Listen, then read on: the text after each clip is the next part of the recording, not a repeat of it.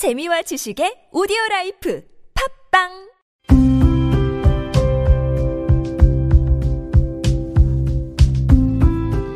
칼럼을 읽어드립니다.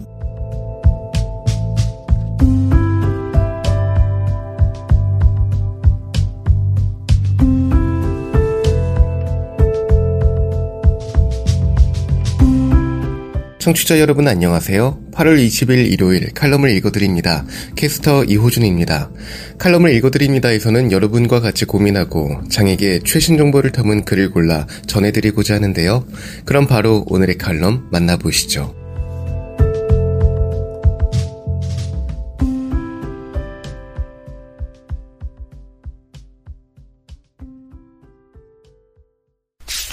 에이블 뉴스 김경식의 접근성 이바구 장애인을 위한 비대면 금융 접근성 개선이 시급하다. 칼럼니스트 김경식 장애인의 비대면 금융 접근성은 장애인이 은행 계좌, 신용, 보험, 투자와 같은 금융 서비스를 인터넷이나 스마트폰의 비대면 서비스를 통해 이용할 수 있는 능력을 의미한다.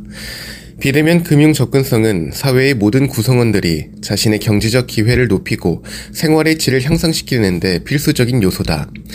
이는 장애 당사자에게도 예외일 수 없으며 오히려 장애인의 자립과 당당한 사회 구성원으로 그 역할을 다하는데 비대면 금융 서비스의 접근성은 더욱더 중요한 요소일 것이다. 이런 중요성에도 불구하고 장애인들은 금융 서비스 접근에서 여러 장애물에 직면하고 어려움을 겪게 된다. 물리적, 디지털, 사회적 차원에서의 장애로 나눠볼 수 있다. 물리적 장애는 장애인 당사자에게 대표적인 접근성 부족 분야로 금융 서비스 이용에서 금융기관의 접근 이용이나 ATM 등 은행 자동화 기기의 이용 불편이 그것이다. 필자가 직접 경험하고 있는 사례로 거주지 인근의 지방은행 점포가 1층은 ATM 부스로 2층은 대면 창구의 형태로 배치되어 있어 대면 업무를 위해서는 2층에 위치한 은행 객장을 이용해야 하는데 계단 이외에 다른 접근 수단이 없어 전동 휠체어 이용 장애인 등의 접근이 불가능했다. 디지털 장애는 디지털 기술이 금융 서비스 제공에 점점 더 중요해지고 있지만 장애인은 종종 이런 기술을 이용하는데 어려움을 겪는다. 시각장애인 고객의 경우 screen reader를 이용할 수 있는 환경을 제공하지 않는 금융기관의 웹사이트나 앱을 이용한 데 있어 그 불편은 이미 여러 장애인 당사자 및 장애인 단체 간의 분쟁을 통해 잘 알려져 있다. 사회적 장애는 장애인이 제공자로부터 비대면 금융 서비스 등에서 다양한 차별을 받는 것이다. 대표적 사례로 금융 서비스 접근성의 미비로 신용평가, 대출, 보험 등에 있어 각종 서류 작성 등에서 정당한 편의 제공과 비장애인 위주의 절차 고수 등으로 야기되는 불합리한 차별 또한 심심찮게 이슈화된 바 있다.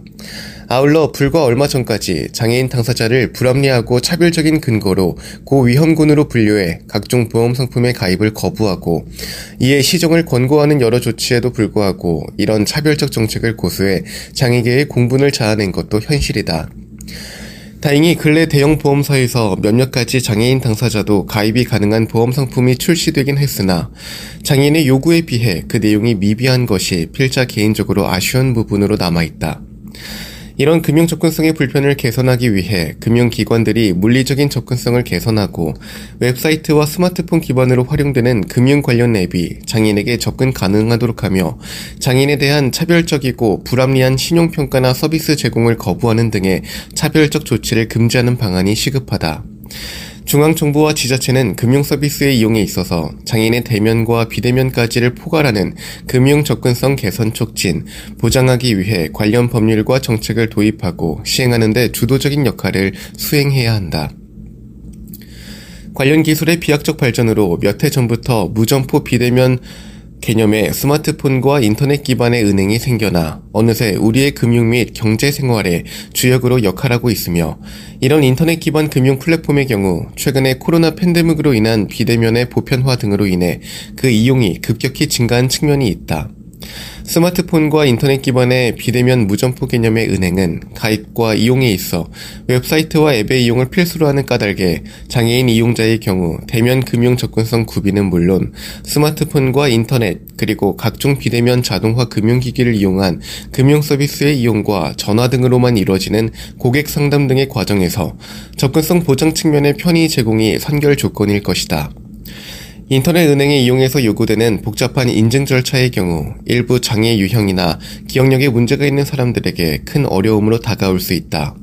다단계 인증 과정, 복잡한 비밀번호, 보안 토큰 등을 이해하고 사용하는 것이 장애인이 경험하게 되는 불편의 대표적 사례다. 이런 불편함은 디지털 literacy의 부족과 연관지어 생각할 수 있는데 일부 장애 유형과 특히 노령 장애인들은 디지털 기술에 익숙하지 않아 인터넷 뱅킹이나 다른 디지털 서비스를 이용하는데 어려움을 겪는 불편은 어쩌면 필연적인 구조의 문제라 생각한다.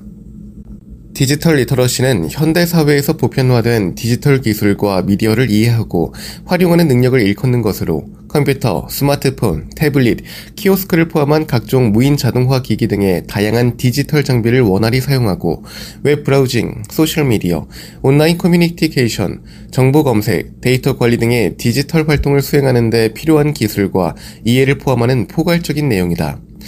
디지털 literacy는 금융을 포함한 일상생활과 업무, 교육 등 거의 모든 측면에서 광범위하게 사용되고 있다. 부족한 경우 정보에 접근하고 이해하며 효과적으로 소통, 비대면 금융 등에 활용하는 데 어려움을 겪을 수 있다. 디지털 literacy의 주요 요소로 기술적 능력을 들 수 있다. 디지털 기기 및 소프트웨어의 사용법을 이해하고 활용할 수 있는 능력이 포함하는데 이는 컴퓨터, 키오스크를 위시한 각종 무인화 기기의 조작, 앱 사용, 파일 및 폴더 관리, 인터넷 검색 등을 포함하는 내용이다. 정보 검색과 평가 능력은 PC, 스마트폰 등 각종 기기를 활용해 온라인에서 정보를 검색하고 그 정보의 신뢰성과 유효성을 평가하는 능력을 필요로 한다. 허위 정보와 진짜 정보를 구분하고 신뢰할 수 있는 출처를 판단하는 능력은 가짜뉴스 논란 등으로 정보가 넘쳐나는 현 시대에서 중요한 능력으로 여겨진다.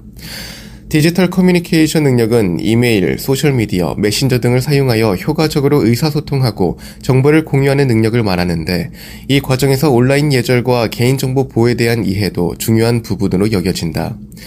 데이터 관리 능력은 디지털 환경에서 데이터를 생성, 저장, 편집, 백업하고 관리하는 능력을 요구한다. 파일 및 폴더 구조를 유지하며 데이터 유출을 방지하는 방법을 가져가는 것으로 앞서 언급한 비대면 금융 과정에서 요구하는 복잡한 인증 절차 등이 여기에 속하며 그 중요성은 나날이 높아지고 있다. 문제 해결과 창의성은 디지털 환경에서 발생하는 문제를 해결하고 새로운 방법과 아이디어를 생각해내는 능력이 필요하다. 프로그래밍과 컴퓨팅 사고도 이러한 능력을 향상시킬 수 있다. 디지털 리터러시는 연령, 교육 수준, 직업 등에 상관없이 모든 사람에게 필요한 능력이며 이를 위한 지속적인 학습과 개선이 필요한 영역으로 디지털 기술의 발전과 함께 장애인, 노령층 등의 대표적인 이용 약자를 위한 교육, 이용 편의를 위한 고려, 시스템적 접근 또한 필수적인 부분일 것이다. 여기에 더해 최근 보이스피싱 등을 방지하고자 사용자의 신원을, 신원을 확인하고 금융거래를 보호하기 위한 중요한 방법으로 다소 복잡하고 어려운 2차 본인 인증 과정을 필수적으로 요구되고 있는데 이런 과정이 장애인 등 이용 약자에게 2차 장벽으로 작용하고 있다. 시각장애인의 경우 기존의 스마트폰의 터치스크린 이용에 불편함에 덧붙여 스마트폰 또는 이메일을 통해 전송된 일회용 인증코드를 읽는 과정에서 어려움을 겪을 수 있으며 청각장애인은 스마트폰 음성 안내 형식을 활용한 2차 본인 인증은 근본적으로 이용이 불가능한 인증수단이 보편화된 상황에 놓여 있다. 지적장애 또는 학습장애를 지닌 이용자의 경우 2차 본인 인증 절차는 복잡하거나 혼란스러울 수 있어 이해하고 따르기 어려울 수도 있다. 이런 문제를 해결하기 위해 금융기관들은 다양한 유형의 장애를 고려한 대체 인증 방법을 제공해야 한다. 예를 들어 인증 코드를 읽어주는 스크린 리더와 호환되는 시스템, 텍스트 기반의 인증 방법, 사용자 인터페이스가 단순화된 시스템 등이 그 대안이 될 수 있을 것이다. 지금 여러분께선 KBIC 뉴스 채널 매주 일요일에 만나는 칼럼을 읽어드립니다를 듣고 계십니다. 더 인디고, 안승준의 다름 알기, 바보인가, 바보인가, 더 인디고, 안승준 지필위원. 바보샵이란 곳에 처음으로 방문했다. 외모 좀 신경 쓴다는 젊은 남성 마니아층엔 꽤 인기 있는 곳 중 하나인가 본데, 난 그런 명칭을 듣는 것조차 처음이었다. 어떤 스타일로 해드릴까요? 디자이너의 질문에 내가 할 수 있는 답변은 잘 어울리게 해주세요가 최선이었다. 이런 스타일은 어떻고 저런 스타일은 어떤 것이고 나름의 전문 용어들로 내 선택의 보기를 주려는 시도가 없었던 것은 아니지만 잘 알아듣지도 못했거니와 남자의 머리 스타일이 다르면 얼마나 다를까 하는 생각도 들었기에 디자이너 선생님의 결정에 모든 권한을 위임했다. 익숙한 바리깡 소리가 들려온 지 채 몇 초도 지나지 않아 내 예상은 많이도 틀렸다는 것을 알았지만 순식간에 내 머리털들을 되돌릴 수 없을 만큼 잘려나가고 있었다. 평소 다니던 미용실의 손길과는 머리로 들어오는 깊이부터 달라도 너무 달랐다. 거울을 볼 수 없었지만 뒤쪽의 머리는 어느 틈에 그 길이가 0으로 수렴되고 있었다. 긴 시간이 지나지 않아 양쪽 옆머리의 사정도 비슷했다. 호날두가 어쩌고 유아인이 어쩌고 하며 달라지고 있는 내 머리에 대해 디자이너 선생님은 친절하게 설명을 이어가셨지만 여전히 그 설명이 정확히 무엇을 의미하는지 난 알 수가 없었다. 생각보다 짧은 시간 시원하게 변해버린 내 머리를 보는 주변인들의 반응은 극과 극으로 갈렸다. 바보샵 다녀오셨나봐요. 라며 극찬하는 쪽과 보자마자 터진 웃음을 참지 못하는 부류들로 나뉘어졌다. 후자의 사람들은 이게 바보샵 스타일이래요. 라고 덧붙여 설명을 해도 뭐라고? 바보샵? 하며 더 크게 웃었다. 난 정말 트렌드에 발맞춰 획기적으로 멋있어진 것인지 아니면 정말 바보가 된 것인지 알 수 없었다. 시원하게 정말 머리 잘 자르셨네요 라는 말을 하며 어떤 이가 지나가고 나면 또 어떤 이가 머리가 왜 그래요 라고 말했다. 내 외모에 잘 관심 가지지 않던 이들마저 한마디씩 덧붙이는 걸로 보아 어느 쪽이진 몰라도 내 머리 스타일은 파격 변신에 성공한 것이 분명했다. 생각해보면 이런 적이 처음은 아니다. 보이지 않는 눈 덕분에 다른 이의 선택들로 나의 스타일이 만들어지는 것에 익숙한 내 외모는 종종 양극으로 나뉘는 평가를 받곤 한다. 선생님, 셔츠 너무 멋지네요. 라는 아침 인사에 어깨가 쑥 올라가려는 순간, 어디선가 나타난 다른 이는 뭘 그런 걸 입고 왔어? 그건 다시 입지 않는 게 좋겠어. 라고 말하기도 한다. 어렵사리 골랐다며 선물 받은 옷을 입고 간 어느 날엔 좋지 않은 평을 늘어놓는 동료들 덕분에 선물한 이의 의도를 의심하기도 했다. 그렇지만 비슷한 경험을 반복하고 또 반복하다 보니 외모도 스타일도 정답은 없다는 결론에 이르렀다.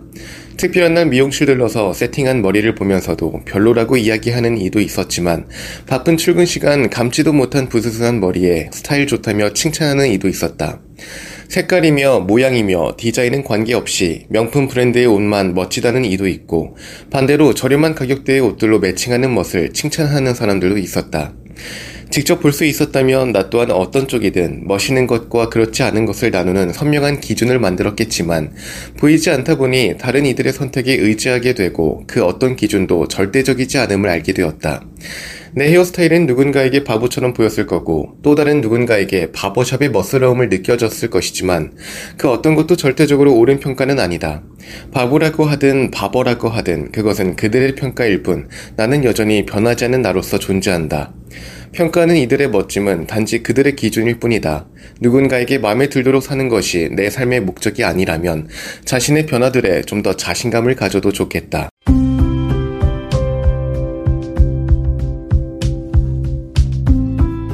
8월 20일 일요일 칼럼을 읽어드립니다. 오늘 준비한 소식은 여기까지입니다. 지금까지 제작의 이창훈, 진행의 이호준이었습니다. 끝까지 청취해주셔서 고맙습니다.